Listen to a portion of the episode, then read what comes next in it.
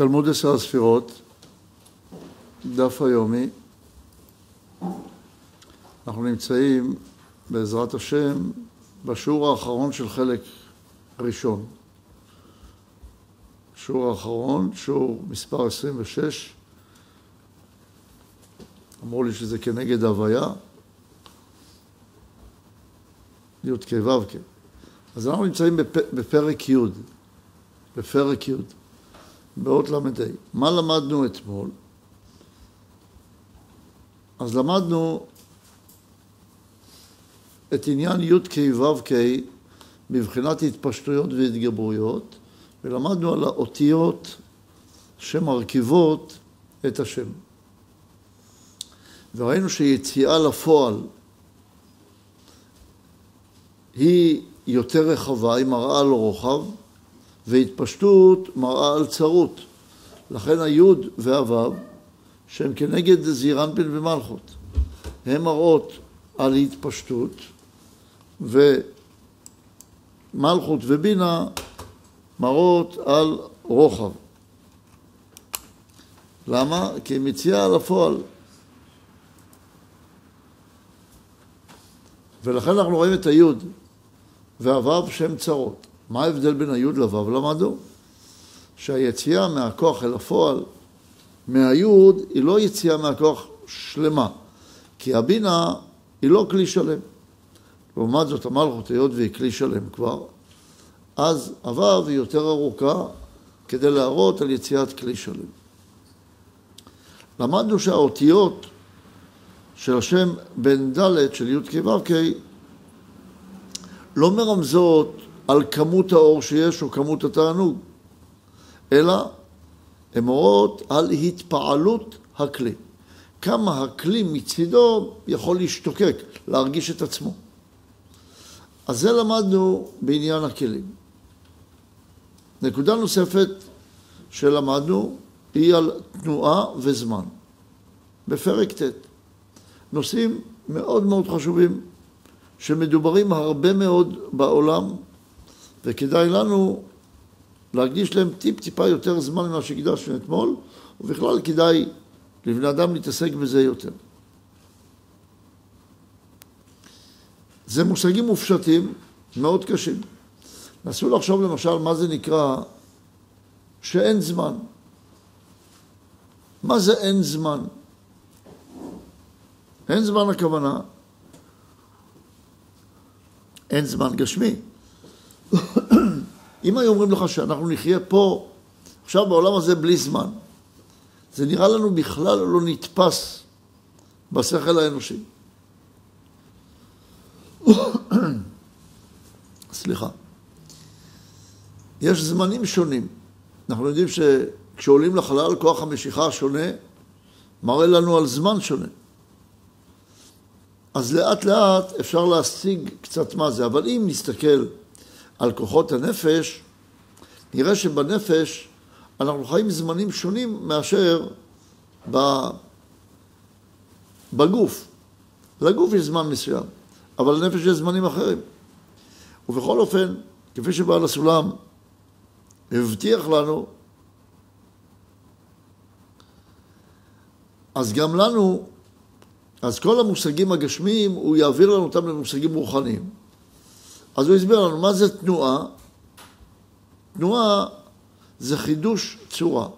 זאת אומרת, מעבר מצורה אחת לצורה אחרת, זה נקרא שינוי צורה.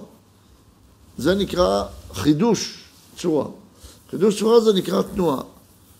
למדנו למשל, שכאשר אנחנו רוצים לעבור, לנוע מהטומאה לקדושה, אז התנועה שלנו היא נעה בארבעה שלבים, כשכל אחד מהשלבים האלה יכולות להיות בו הרבה מאוד תנועות.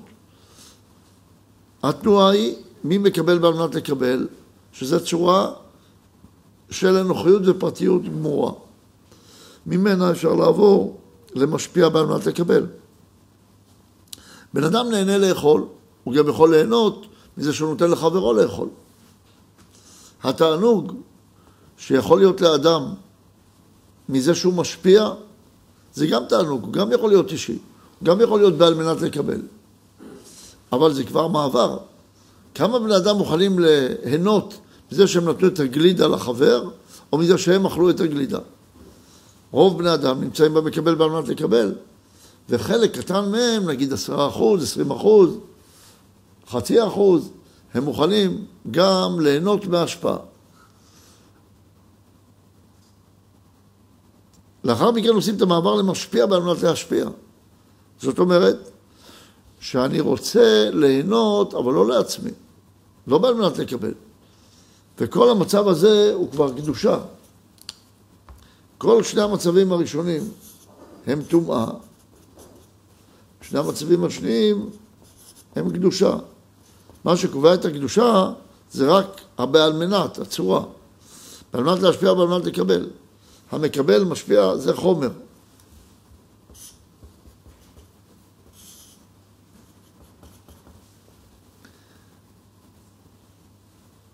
אז ברגע שאני נמצא בחומר של משפיע, שם יותר קל לעשות את המעבר, יותר אפשרי לעשות את המעבר מבעל מנת לקבל לבעל מנת להשפיע. כי משפיע, אני פחות אה, משוחד בו. ולכן המעבר ממשפיע בעל מנת לקבל יהיה למשפיע בעל מנת להשפיע. זה תנועה. והתנועה האחרונה שאני יכול לעשות היא תנועה ממשפיע בעל מנת להשפיע למקבל בעל מנת להשפיע. זאת אומרת שאפילו שאני אוכל את הגלידה, אני עצמי אוכל את הגלידה, אני יכול לאכול אותה בגלל היחד, ולא רק בגללי. הבן אדם יכול להיות במצב אה, לא אה, להונות את עצמו. אולי אני באמת אוכל בשבילי, אבל אחרי שעשה את כל התנועה הזאת, צריך לדעת שבגמר תיקון זה המציאות שלו. זה תנועה כללית, גם בתוך כל אחד מהבחינות האלה יש תנועה. למשל, בן אדם יכול לנוע מצער לשמחה. הוא צריך לעשות כמה שלבים, לעבור מצער לשמחה. הוא צריך לשנות. עיקר התנועה שאנחנו עושים זה בצורה, לא בחומר, בצורה. גם כשאנחנו עוברים בין חומרים, זה כדי לשנות את הצורה. למה אנחנו רוצים לשנות את הצורה? מכיוון שהצורה היא זו שקובעת את האור שנקבל. את, uh, האור מתקבל בצורה ולא בחומר. החומר מושך את האור. אנחנו עוברים לפעמים בחומרים כדי שיהיה לנו נקודות מגע שונות, אבל הצורה היא זו שקובעת. לכן, תנועה נקרא חידוש צורה. איך אני מחדש צורה? בעיקר על ידי מחשבה שונה. כי המחשבה היא מייצרת צורות. התודעה שלנו היא זו שמייצרת צורות. היכולת שלי לעבור מתודעה אחת לאחרת, להיות גמיש במחשבה, מאפשרת לי לעשות תנועה. יש בני אדם שמשימים את עצמם כקשוחים או קשים, והם חושבים רק בצורה אחת. הצורה הזאת לא מאפשרת להם לנוע. היכולת של האדם לנוע היא אפשרית רק אם הוא גמיש מאוד במחשבתו. מה זה להיות גמיש במחשבתי? האם אני יכול למשל לחשוב שחברי צודק? לראות איפה הוא צודק. יש בני אדם שלא מסוגלים. לא מסוגלים. לא מסוגלים לעזוב את דעתם ולהקשיב לעמדה של השני. למשל, כדי לעשות תנועה כזאת, אתה צריך לעשות קודם תנועה של לעזוב את העמדה שלך, להקשיב לשני, לראות במה הוא צודק, ורק אחר כך לראות במה הוא טועה.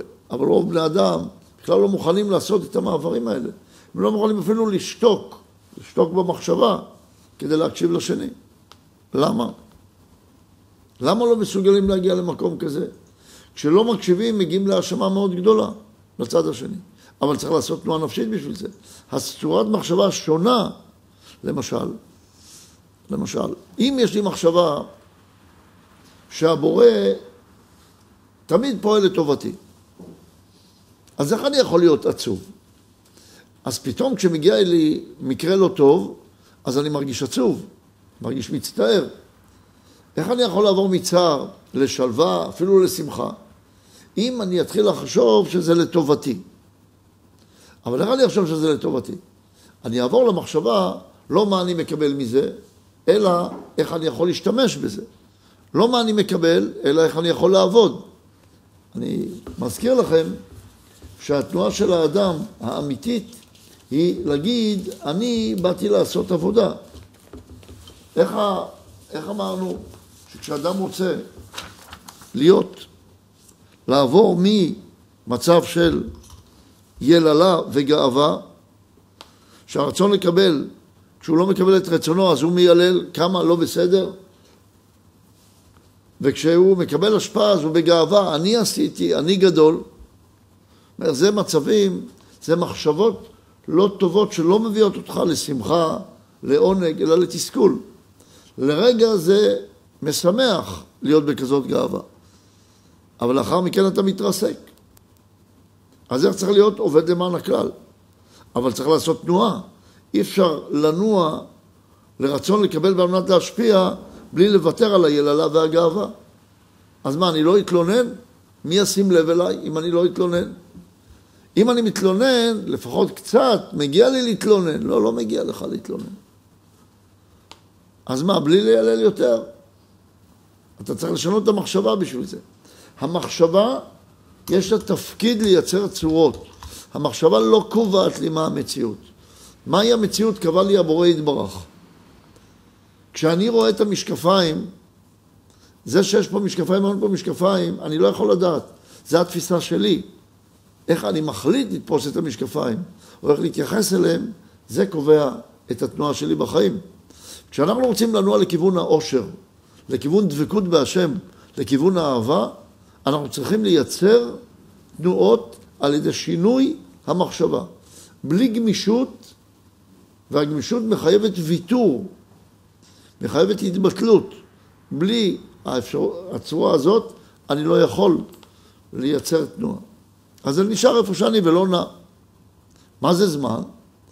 זמן למדנו זה מספר חידושי צורה. זאת אומרת,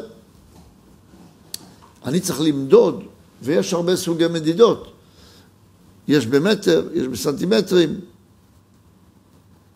וכל בן אדם צריך לראות איך הוא מודד.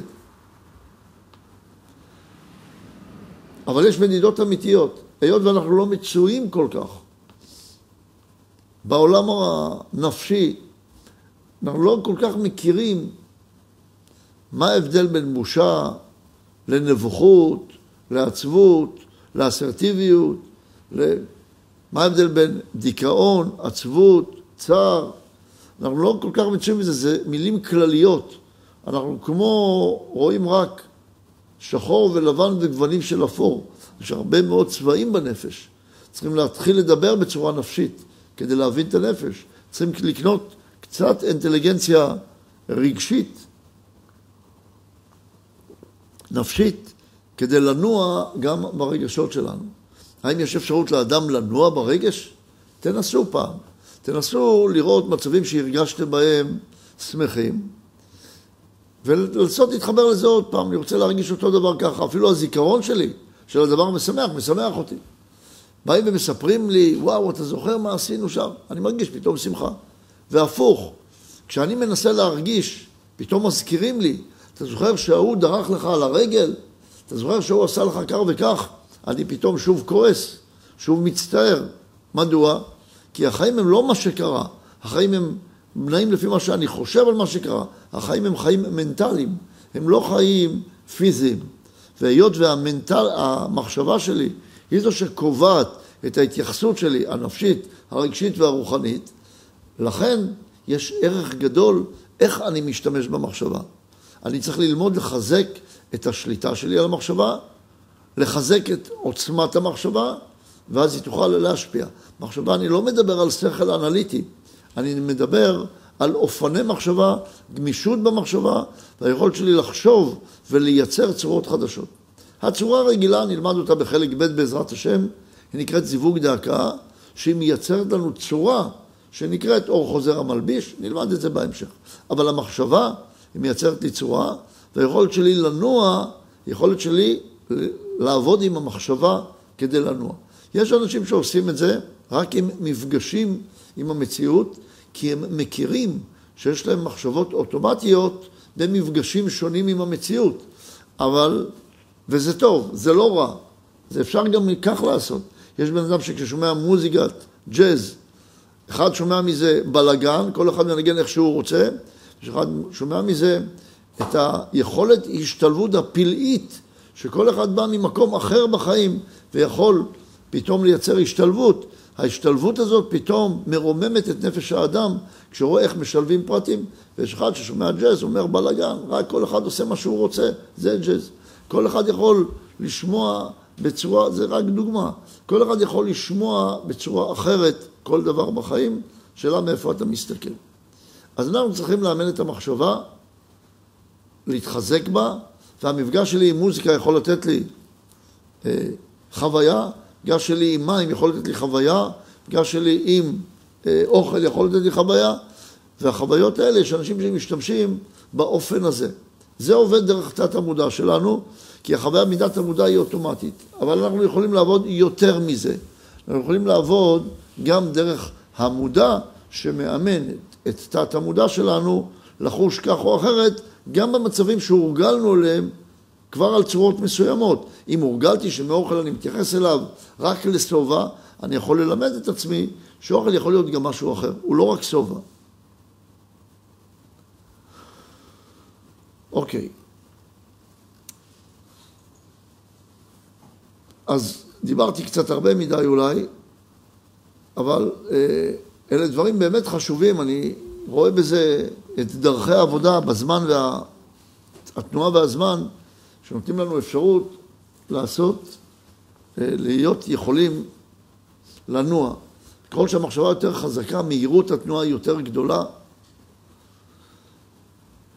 ולכן אדם, אם רוצה להתקדם מהר בחיים, אם הוא יחזק את מחשבתו, הוא יכול לנוע הרבה יותר מהר.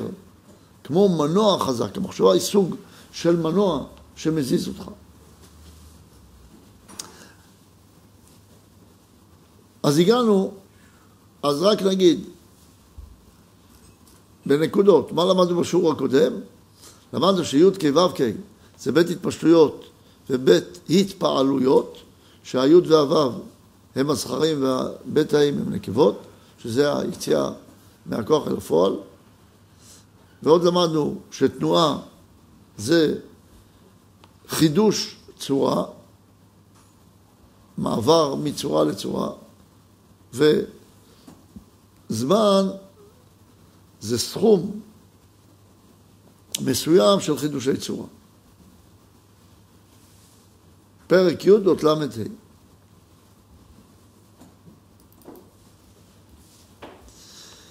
כל החומר המיוחס לנאצל הוא הרצון לקבל. מה שיש בו יותר מזה, מיוחס למאציל.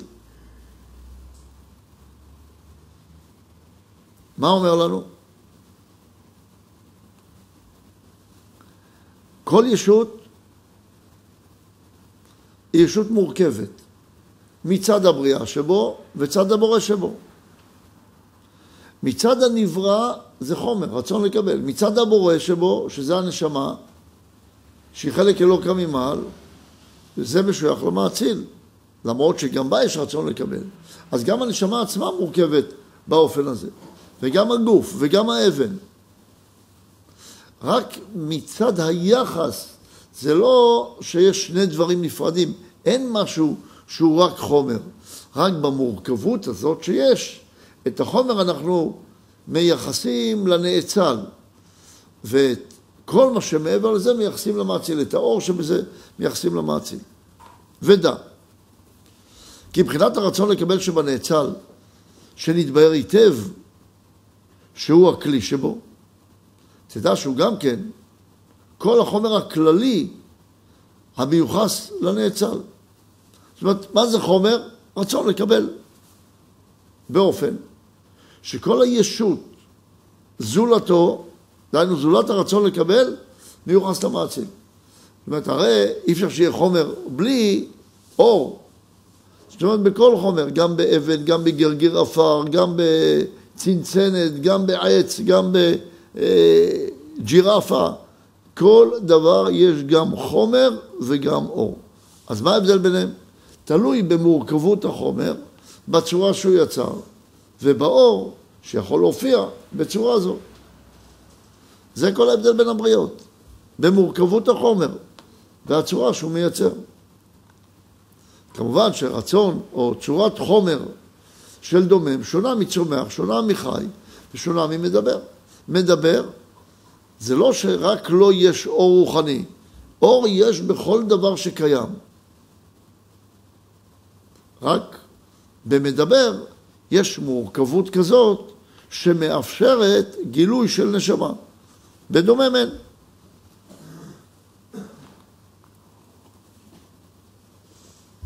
הלאה. אז מה אמרנו מהמאות ל"ה? כל דבר בבריאה בנוי מחומר וצד הנברא שבו וצד הבורא שבו. חומר ואור. הלאה. הרצון לקבל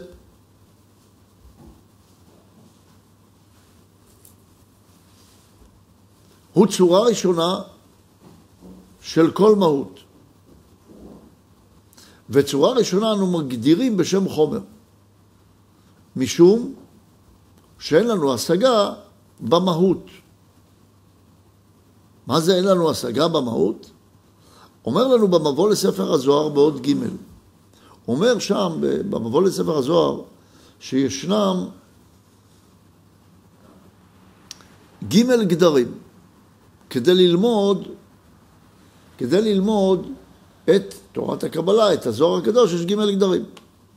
אז הגדר הראשון, הוא המעניין אותנו כרגע, הוא אומר שם שיש ד' אופנים בדרכי ההשכלה. כשאני רוצה להשכיל משהו, להביא אותו לשכל, לראות אותו, להבין אותו, יש ד' אופנים, שהם נקראים חומר, צורה שבחומר, צורה מופשטת ומהות. ולנו יש תפיסה רק במהות, רק ב... אין לנו צורה, בצורה המופשטת של בעצם הספירות ובמהות אין לנו אפשרות. אין לזוהר עסק מזה כלל, גם לאדם אין אפשרות לתפוס את זה. אלא רק בחומר שבהם או בצורה שבהם בעודה מלובשת בחומר. מה זה החומר והצורה שמלובשת בחומר?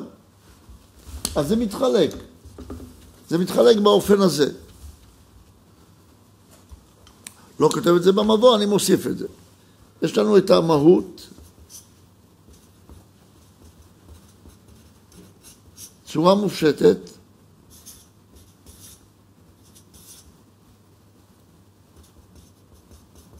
הצורה שבחומר והחומר. החומר זה בחינת הזון, זירנטין ונוקבה. הצורה שבחומר זה בינה. הצורה המופשטת זה חוכמה, והמהות זה כתר. חומר זה גוף, זה זירנטין ונוקבה. ובינה זה הצורה שבחומר. שבלי הצורה שבחומר אי אפשר לתפוס את החומר. אנחנו תופסים תמיד דרך הצורה שבחומר. את החומר לבד אי אפשר לתפוס. וככה הוא אומר, שאת החומר אני יכול לתפוס דרך הצורה שלו, כי אני צריך שיעיר בה. גם את המהות, שהיא ודאי כתר, אין לי שום תפיסה בה. אז בכל זאת, איך אני תופס את המציאות? הרי אם אני רוצה לדבר על מקום, אז מה זה מקום? למדנו, רצון לקבל. אז אני רוצה להבין את הרצון לקבל שהוא החומר. אז איך אני אבין אותו? אז מסביר לנו קצת בעל הסולם. אומר לנו, באות ל"ו, אף על פי שבחינת הרצון לקבל מובן לכאורה, רק עוד שאלה, שואלים, שלמדנו שיש חומר שנקרא רצון להשפיע. האם הוא מיוחס למאציל או לנאצל? מה אתם אומרים?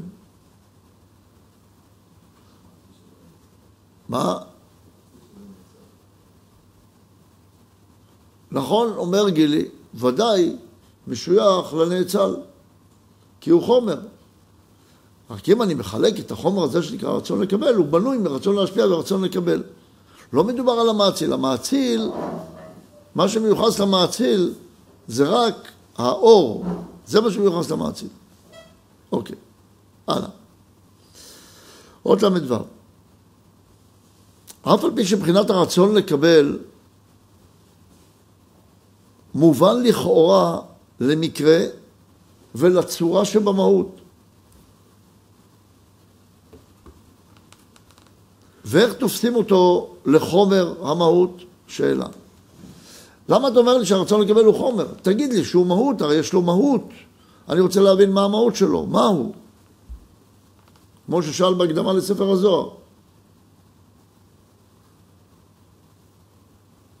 אמנם, כן הוא במהויות הסמוכות לנו, שדרכנו לכנות את הצורה הראשונית שבמהות בשם חומר הראשון שבמהות. למה? למה אני צריך להגיד למשל על חברי ראובן שאני רואה אותו, שאני רואה רק את החומר שלו? חומר שבמהות. למה אני לא רואה את המהות שלו? אומר משום שאין לנו השגה ותפיסה כלל וכלל בשום חומר, כי כל ה' החושים שלנו אינם מוכנים לזה. הרי מה זה אין לנו שום תפיסה בשום חומר? הכוונה היא במהות של אותו חומר, שזה החומר עצמו, המהות שלו, אין לנו תפיסה. אז מה אני תופס בחומר אם לא את המהות שלו? אז הוא אומר, כל היחושים שלנו אינם מוכנים לזה. להיותם, להיות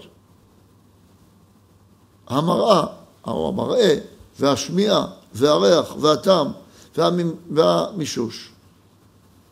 מציעים לשכל העיוני, שדרכו אני תופס, רק צורות בעלמא של מקרה המהות.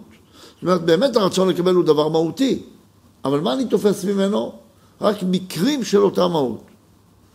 למשל, אם אני לוקח גולה, גולה, ושם אותה על חוט, ומסובב את הגולה, אז מה אני רואה? מה אני רואה? אני רואה מעגל. את הגולה אני לא רואה. אני רואה מעגל. זאת אומרת, אני רואה אותה בכמה מקומות, אני רואה אותה בתנועה, אני רואה מקרה שלה. יש את הניסוי הידוע של רדפורד, שהזריק פוטונים על חומר, על דף דק של זהב, לא משנה איזה חומר, ושם מסך פלורסנטי מאחורה. איפה שהפוטונים, שזה חלקיק של אור, פגע בחומר, אז מהצד שני נהיה שחור. איפה שהוא פגע, איפה שהוא לא פגע בחומר, אז זה העיר, הפוטון העיר על המסך. מה ראו? ראו שהכמות של החומר היא בגודל של גולה במגרש כדורגל. מגרש כדורגל זה 90 מטר, אני לא יודע על כמה, על נגיד 30 אה, מטר, לא יודע, 40 מטר.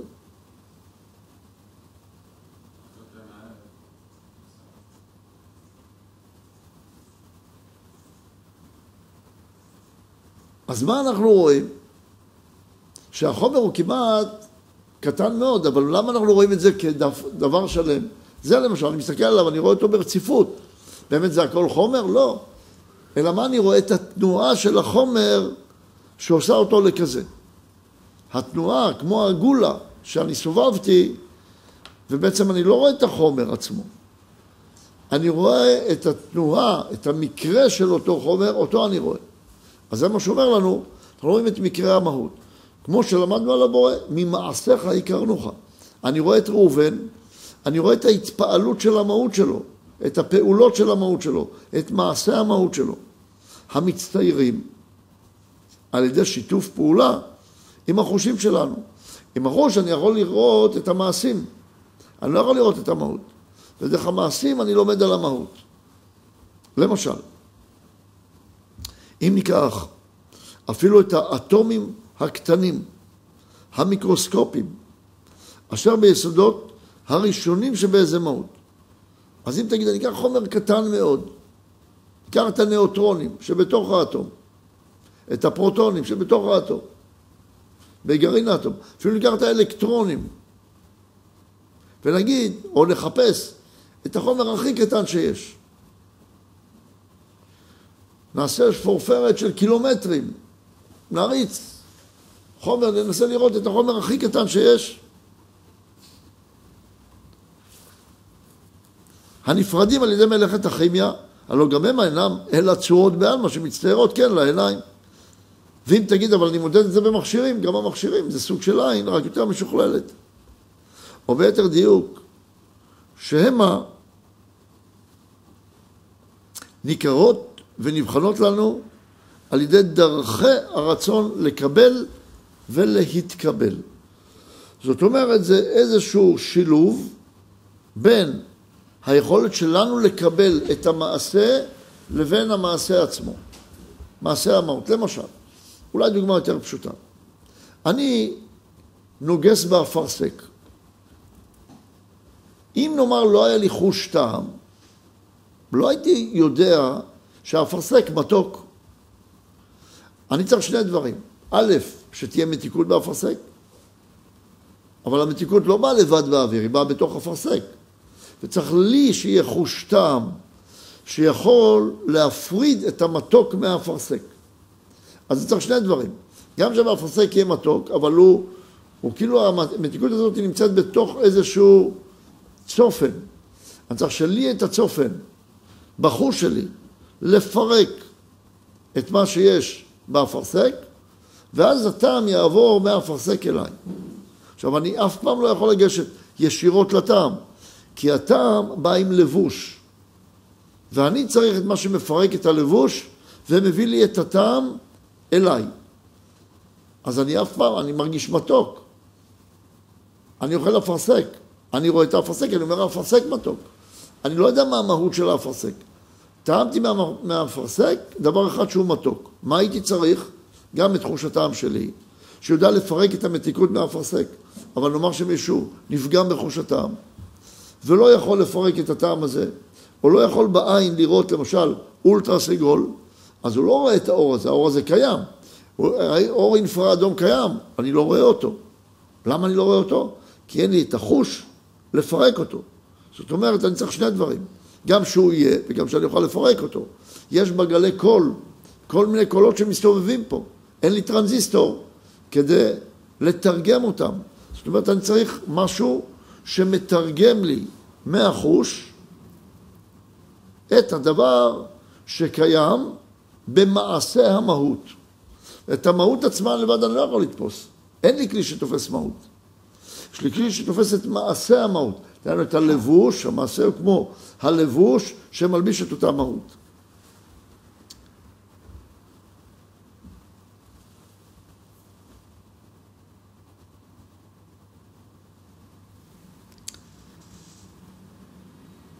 אשר על פי משפט הפעולות הללו אפשר להבין בהם ולבודד האטומים האלו למיניהם עד לבחינת החומר הראשון של המהות ההיא. ומה זה מגיע למהות ההיא? האם אני יכול לראות את המהות בסוף? לא. אף פעם. תמיד אני רואה את מעשה המהות. אני יכול לעשות הקשה מהי המהות, אבל מהות אני לא יודע מהי. אני לא יכול לתפוס מהות. כמו שאני לא יכול לתפוס אור לבד, אני לא יכול לתפוס מהות לבד. והרי גם אז שפירקתי ופירקתי ופירקתי, הם רק כוחות שבמהות. דהיינו צורה, הרצון לקבל ולהתקבל. ראיתי את צורת המעגל מהגולה, לא ראיתי גולה. וגם הגולה עצמה, אם אני רואה אותה, היא גם סוג של תנועה של כל האטומים שרצים בתוכה. בעצם אני רואה רק תנועות. אני לא רואה חומרים, אני רואה תנועת החומר. כל חומר הוא תנועה, ואני רואה רק את התנועה שלו. וגם אני צריך, צריך גם לדעת שהוא תנועה ולא מהות של החומר, וגם שאני צריך שיהיה לי את הכוח לפרש את התנועה הזאת. והנך מוצא, אשר גם בגשמיות אין לנו מוצא אחר להבין את החומר הראשון, זולת בהנחה שהצורה הראשונה היא חומר הראשון לנושא, כל שאר המקרים והצורות הבאים אחריה. ואני צריך לומר בעולמות העליונים, אשר כל מוחשי, מוחשי ומדומה אינו נוהג שם. זאת אומרת, כמו שראינו בחוש, כך גם בעולם הרוחני. וזה מה שמעניין אותנו, אגב, מה שדיברנו על התנועה. שבלי תנועה היה מוות, לא היה קיום כי לא היה צורות. וכל האור מתקבל בצורה. המים לא בזכוכית מתקבלים, אלא בצורה שהזכוכית עשתה. המים זה האור. האור לא מתקבל אלא בצורה שאותו יוצר החומר. והאור, הכוונה היא ההרגשה או הידיעה. קבלת אור בכלי במוח נקרא ידיעה, בגוף נקרא הרגשה או תענוג. אז ההרגשה הזאת שאני מקבל, או הרגשת הידיעה, או הרגשת התענוג או השמחה, היא לא באה בחומר עצמו, היא באה בצורה. עכשיו, יש שתי צורות עיקריות בחיים. איזה צורות? של הסיטרא אחרא ושל הקדושה. הצורה הבלועה בחומר היא נקראת חומר, והצורה שמחוץ לחומר נקראת נשמה. למה?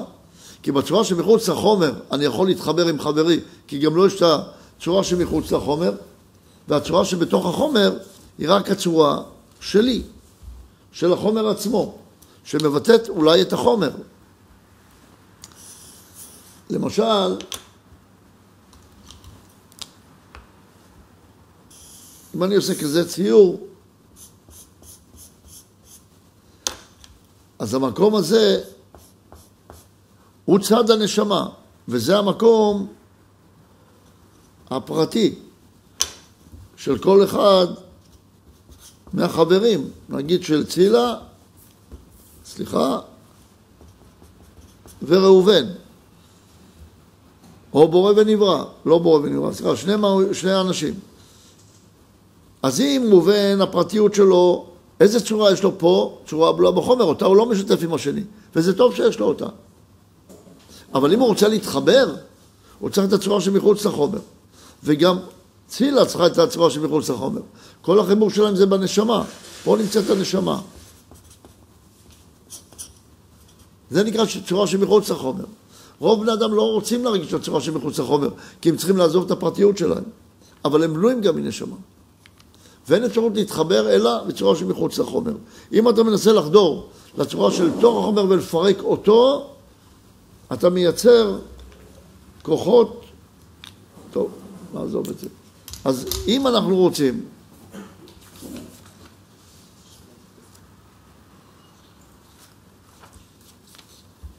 אז אם אנחנו רוצים לייצר אה, תפיסה של מקום, של רצון, צריכים לדעת שרק אם יש תנועה לרצון, אני פוגש אותו. עכשיו, אפשר להבין את זה בקלות. אני רוצה להרגיש עכשיו את הרצון שלי לליטוף. אני עושה, לא לליטוף, אני רוצה להרגיש את היד שלי, את, ה, את האור שלי. אני עושה ככה, אני מרגיש. אומר לחברי, אני רוצה להרגיש את הליטוף שלך. הוא עושה לי ככה, אני לא מרגיש. את, ה, את היד שלך, הוא עושה לי ככה, אני מרגיש. למה? כי התנועה נותנת לי הרגשה.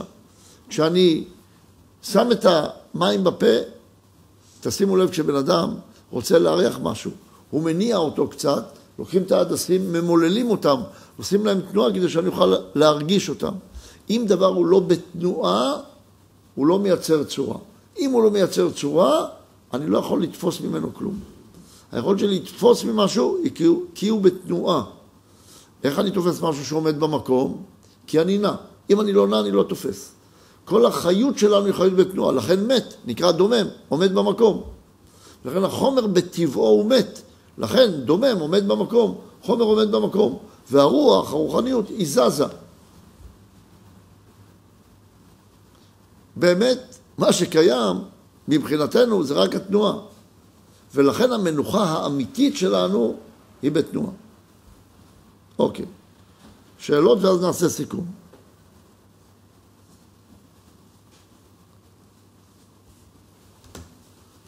שואל ניר, האם החוויה, החווה והחוויה, הם אותה מהות בעצם בצורות שונות? אני אענה לך בשתי צורות, ניר. מצד אחד, כולם נובעים מהרצון לקבל הראשוני. אז הם חלקים של אותה מהות. אבל הם גם מהויות שהן מהויות שונות. שואל, הם מהויות שונות, זאת אומרת ראובן וצילה זה שני אנשים שונים והם יישארו שונים. למה? כי נתנו להם הגדרה פרטית. אני מזכיר שאמרנו שאם אני רוצה שתהיה, יהיה זמן, באינסוף אין זמן. למה? כי כל אחד מהמרכיבים של מלכות דאינסוף, אין לה הגדרה פרטית, היא לא עומדת בפני עצמה, אלא הם באו כאחד. רק אחרי שהם יצאו מהאינסוף, בעולם הצמצום, אז הן מתחילות להיות מוגדרות כדברים פרטיים, ואז יש ביניהם תנועה. אז לא היה תנועה, אפשר היה למדוד זמן, לכן אין זמן שם. וגם אין תנועה, זה במנוחה מוחלטת. ולכן לא יכולה להיות שותפות מהצד התחתון. אבל אחרי שנפרדו, וצילה וראובן קיבלו הגדרות פרטיות, וניר וראובן קיבלו הגדרות פרטיות, ניר הוא משהו פרטי, אבל יש לו גם צד שיכול להתחבר. והצד של הכלל יש איזושהי מהות משותפת. שאלה נוספת שואל ניר, האם המהות היא אור? לא ולא. המהות היא חומר, רק אני לא יכול לתפוס אותו. המהות זה כמו הכתר. הכתר הוא גם נברא, הוא לא אור. אם הוא לא היה אור, לא הייתי קורא לו כתר. נכון, הוא נמצא כאילו מעל החומר, כמו כתר על הראש, אבל הוא כבר חומר. רק אני לא תופס אותו. סיכום. כן, עוד שאלה בבקשה. אם אפשר להסביר את ההבדל בין הרצון לקבל ללהתקבל, לא הבנתי את הנקודה. בין הרצון לקבל למה? ולהתקבל, מה שכותב ב... הרצון לקבל זה הדבר שעומד מחוצה לי, להתקבל זה מה שאני מקבל. הכל נובע מהרצון לקבל, ואני, כשאני בא לפגוש משהו בעולם, צריך להיות, הרצון לקבל ולהתקבל הוא לפי המדומה שלי. איך אני תופס את הדבר. אלה דברים מאוד עמוקים. ברוך השם שהזוהר הקדוש בפרשת בו, במבוא לספר הזוהר, בהקדמה לספר הזוהר, בעל הסולם קצת מדבר איתנו על זה ומאפשר לנו לגעת בדברים. אבל בלי בעל הסולם לא היינו מוצאים את ידינו ורגלינו בעניין. סיכום. אז מה למדנו היום? עשינו חזרה על השיעור הקודם ולמדנו את י"ק ו"ק כשתי התפשטויות ושתי התגברויות, כאשר י' וו' הם הבכוח ולכן הם צרים והה' שהם בינה ומלכות הם רחבות כי הן מצביעות כבר יציאה מהכוח אל הפועל. ורחב זה אומר שיש כבר סוג של כלי. בכל זאת היוד יותר קצרה, יותר קצרה בעבר יותר ארוכה, כדי להורות שמה שיצא לקוח מהיוד הוא לא דבר עדיין שלם, כי בינה היא עוד לא כלי שלם, לעומת מה שיצא מהעבר, שהוא כלי שלם. למדנו רבות על י"ק ו"ק, וזה כדי להסביר לנו דרך זה את עניין של תנועה, זמן ומקום. אז את המקום הוא הזכיר לנו כבר, שהוא הרצון לקבל. היום הרחבנו קצת על הרצון לקבל, איך תופסים אותו. אבל אגב כך, אגב המקום, ואגב המציאות של ד' בחינות שמרכיבות את הרצון, הוא דיבר איתנו על תנועה בשיעור הקודם, וסיפר לנו שתנועה היא חידוש צורה. נתן לנו מספר דוגמאות על תנועה, כמו מעבר מרצון לקבל בעל מנת לקבל, עד לרצון לקבל בעל מנת להשפיע, שצריך לעבור איזשהו סדר. כמו רצון לקבל בעל מנת לקבל, עוברים לרצון להשפיע בעל מנת לקבל. משם להשפיע בעל מנת להשפיע, משם לקבל בעל מנת להשפיע. זאת אומרת, יש איזושהי תנועה שאני צריך לעבור בדרך. כמו שנשמה רוצה להתקדם עד להגיע למהותה היא צריכה לעבור לפחות שלושה מעברים, מעולם עשייה לעולם היצירה, מעולם היצירה לעולם הבריאה, מעולם הבריאה לשורשה בעולם אצילות, דהיינו למלכות ואצילות ששם מקורה. כל אחד אם כך, שרוצה לעשות מעבר כמו מעצלות לזריזות, כמו מטומאה לטהרה, כמו מייאוש ל... מה ההבדל מייאוש? תקווה, כמו מצער לשמחה, אז צריך לעשות תנועה. איזה תנועה עושים? עושים תנועה בצורת הרצון. מחדשים צורה. כיצד מחדשים צורה? מה הכלי שלנו שמחדש צורה? הכלי החזק ביותר שלנו שמחדש צורה הוא המחשבה, נכון. המחשבה. המחשבה מייצרת צורות. יש, אמרנו, שיש לנו גם אפשרות שתת המודע שלנו שחושב אוטומטית על ידי מפגש עם המציאות, כמו מוזיקה, מים, אה, אוכל, מה עוד? תעזרו לי.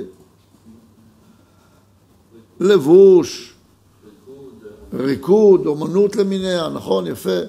אז כל המפגשים האלה שלנו הם מפגשים שמייצרים לנו באופן אוטומטי כל מיני צורות של התייחסות.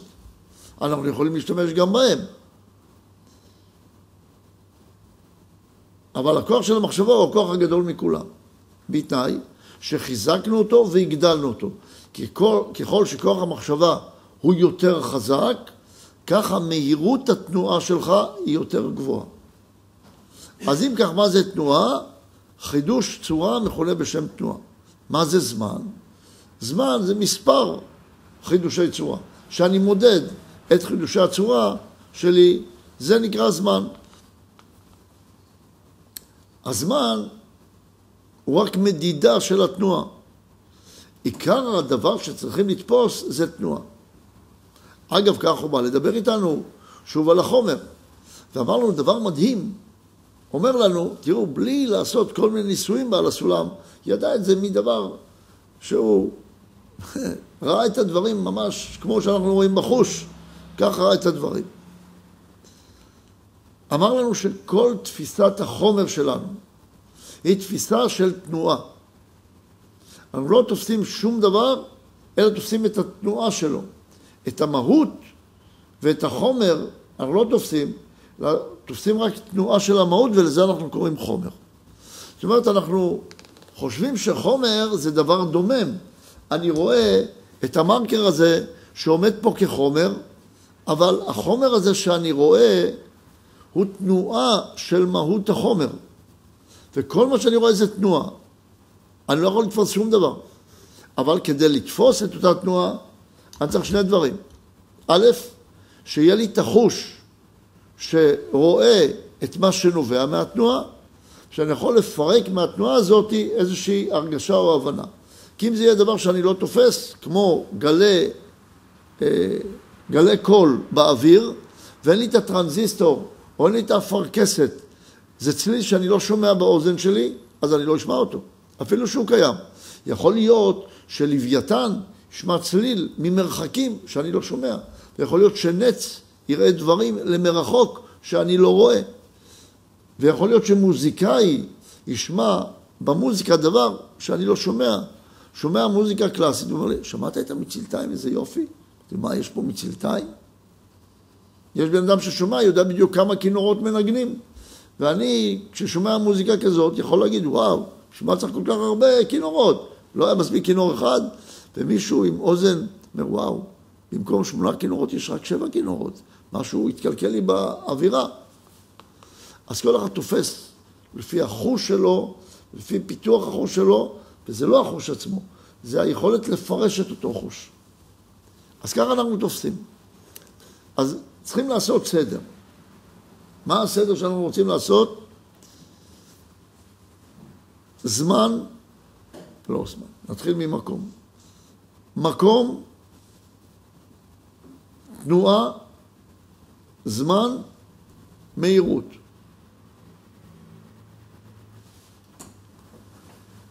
המהירות, אני אתחיל ממנה, המהירות היא כוח ועוצמת המחשבה. זה עיקר המהירות. יש עוד דברים במהירות, אבל זה עיקר המהירות שלי. המקום זה הרצון לקבל, שאותו אני תופס רק דרך תנועה. תנועת המהות של הרצון. התנועה היא חידוש צורה, מעבר מצורה אחת לצורה אחרת. זמן, מספר חידושי צורה. עכשיו, עם ההבנות הללו, אנחנו נלך ללמוד את התנועה שאנחנו הולכים לעשות בחלק ב' שנקרא זיווג דאקה, שזה דבר מדהים. אנחנו בעצם לא יודעים, אנחנו הבנו נקודה חזקה מאוד, שאני לא יכול יותר להיות במקום הזה שנקרא מקבל בעל מנת לקבל.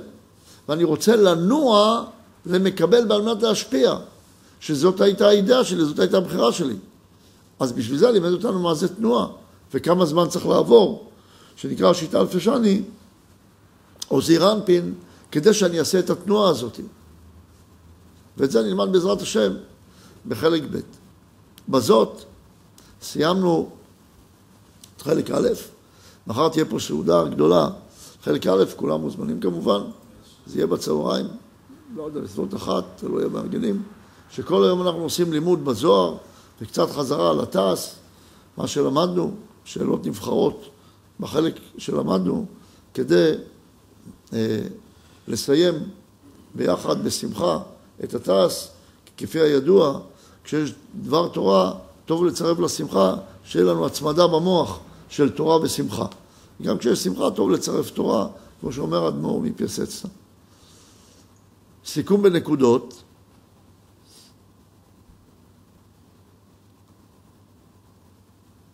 אני אעזוב את הי"ק ו"ק, אבל הסיכום בנקודות הוא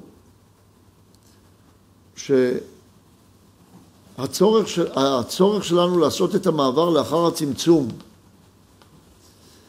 מי מקבל בעל מנת לקבל, שאנחנו חווים בעיגול, למקבל בעל מנת להשפיע, שהיא האידאה שלנו, מצריך תנועה. שתיים, כל מקום שהוא רצון לקבל נתפס רק על ידי תנועה.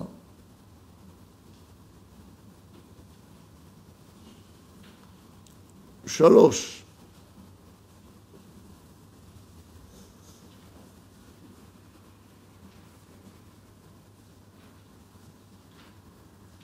תנועה היא חידוש צורה, דהיינו מעבר מצורה אחת לצורה שנייה של תפיסת החומר שלנו.